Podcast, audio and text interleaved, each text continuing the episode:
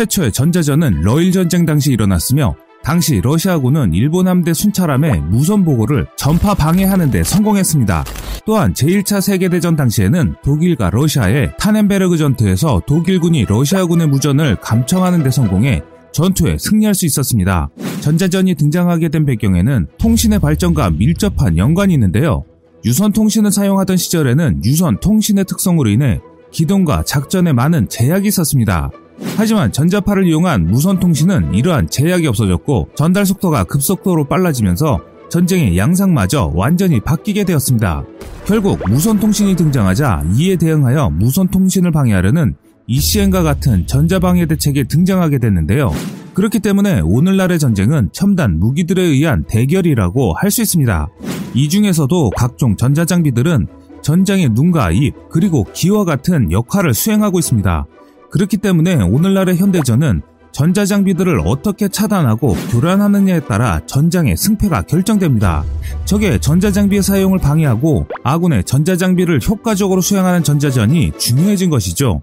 특히 공군의 경우 전투기를 위협하는 각종 방공체제가 나날이 발전함에 따라 공중에서 적의 방공체계를 교란 및 파괴하는 전자전기의 중요성이 날로 커지고 있는데요.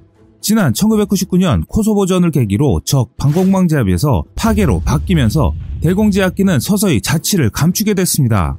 반면 전자전기는 대공제압기의 임무까지 흡수해 새로운 형태로 발전하고 있습니다.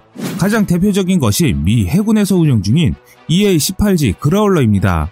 지난 2008년부터 미 해군에서 운영 중인 EA-18G 그라울러는 함재 전투기인 FA-18F 슈퍼호넷을 기반으로 개발된 함재 전자전기입니다. 그라울러는 원거리 전자방해 및 공대공 및 대레이더 미사를 장착하고 공격 임무를 맡은 공격 편대와 함께 적진 깊숙이 침투해 적 방공망을 공격하고 전자전을 통해 아군 공격 편대를 보호하는 임무를 수행합니다. 또한 그라울러의 전자전 능력은 미 공군 F-22 전투기와의 공준전에서도 유감없이 드러나기도 했습니다. 비공식 기록이지만 세계 최강의 스텔스 전투기인 F-22와의 모의 공준전에서 EA-18G 그라울러는 강력한 전자전 성능으로 F-22 전투기의 레이더를 침묵시켰고 결국 격추시키는데 성공한 것으로 알려져 있습니다. 말 그대로 전자전기는 공중전에서 적의 방공체제나 적기를 교란하는 특별한 군용기입니다. 한편 한국의 전자전기 사업은 우리 공군의 수건 중 하나로 전시 작전권 전환 대비와 주변국에 대한 억제력 향상을 위해서는 반드시 필요한데요. 2019년 방위사업청사나 국방기술품질원은 전자전기 운영요구서 연구 입찰 공고를 냈습니다. 이는 사실상 전자전기 사업을 본격적으로 진행하기 앞서 검토를 시작한 것이라고 할 수 있습니다. 관련 예산은 2조 원 규모로 알려져 있습니다. 한편 한국의 국방과학연구소는 미국과 동일한 전자전 방식을 사용하지만 공군이 운영 중인 C-103H 수송기를 이용해 한국 기술로 자체 개발하겠다는 생각입니다.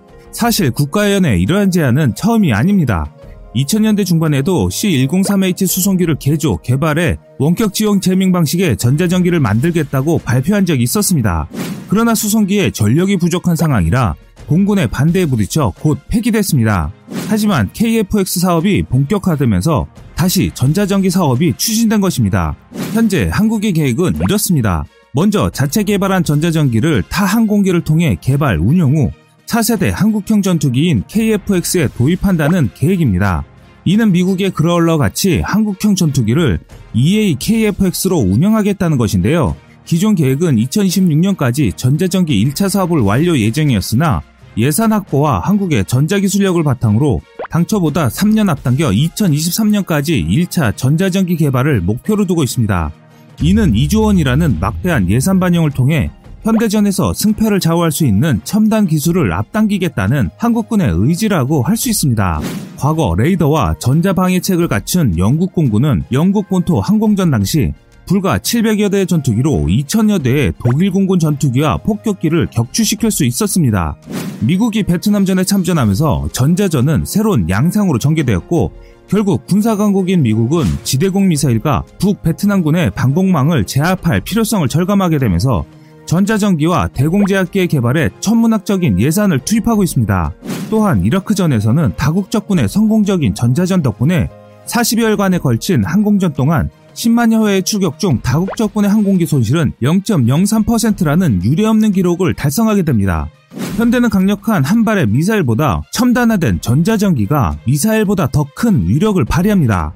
이제 세상은 전자전을 지배하는 자가 세상을 지배하는 시대로 바뀌고 있습니다. 지금까지 세상의 모든 이야기거리를 얘기하는 꺼리치브였습니다. 시청해주셔서 감사합니다.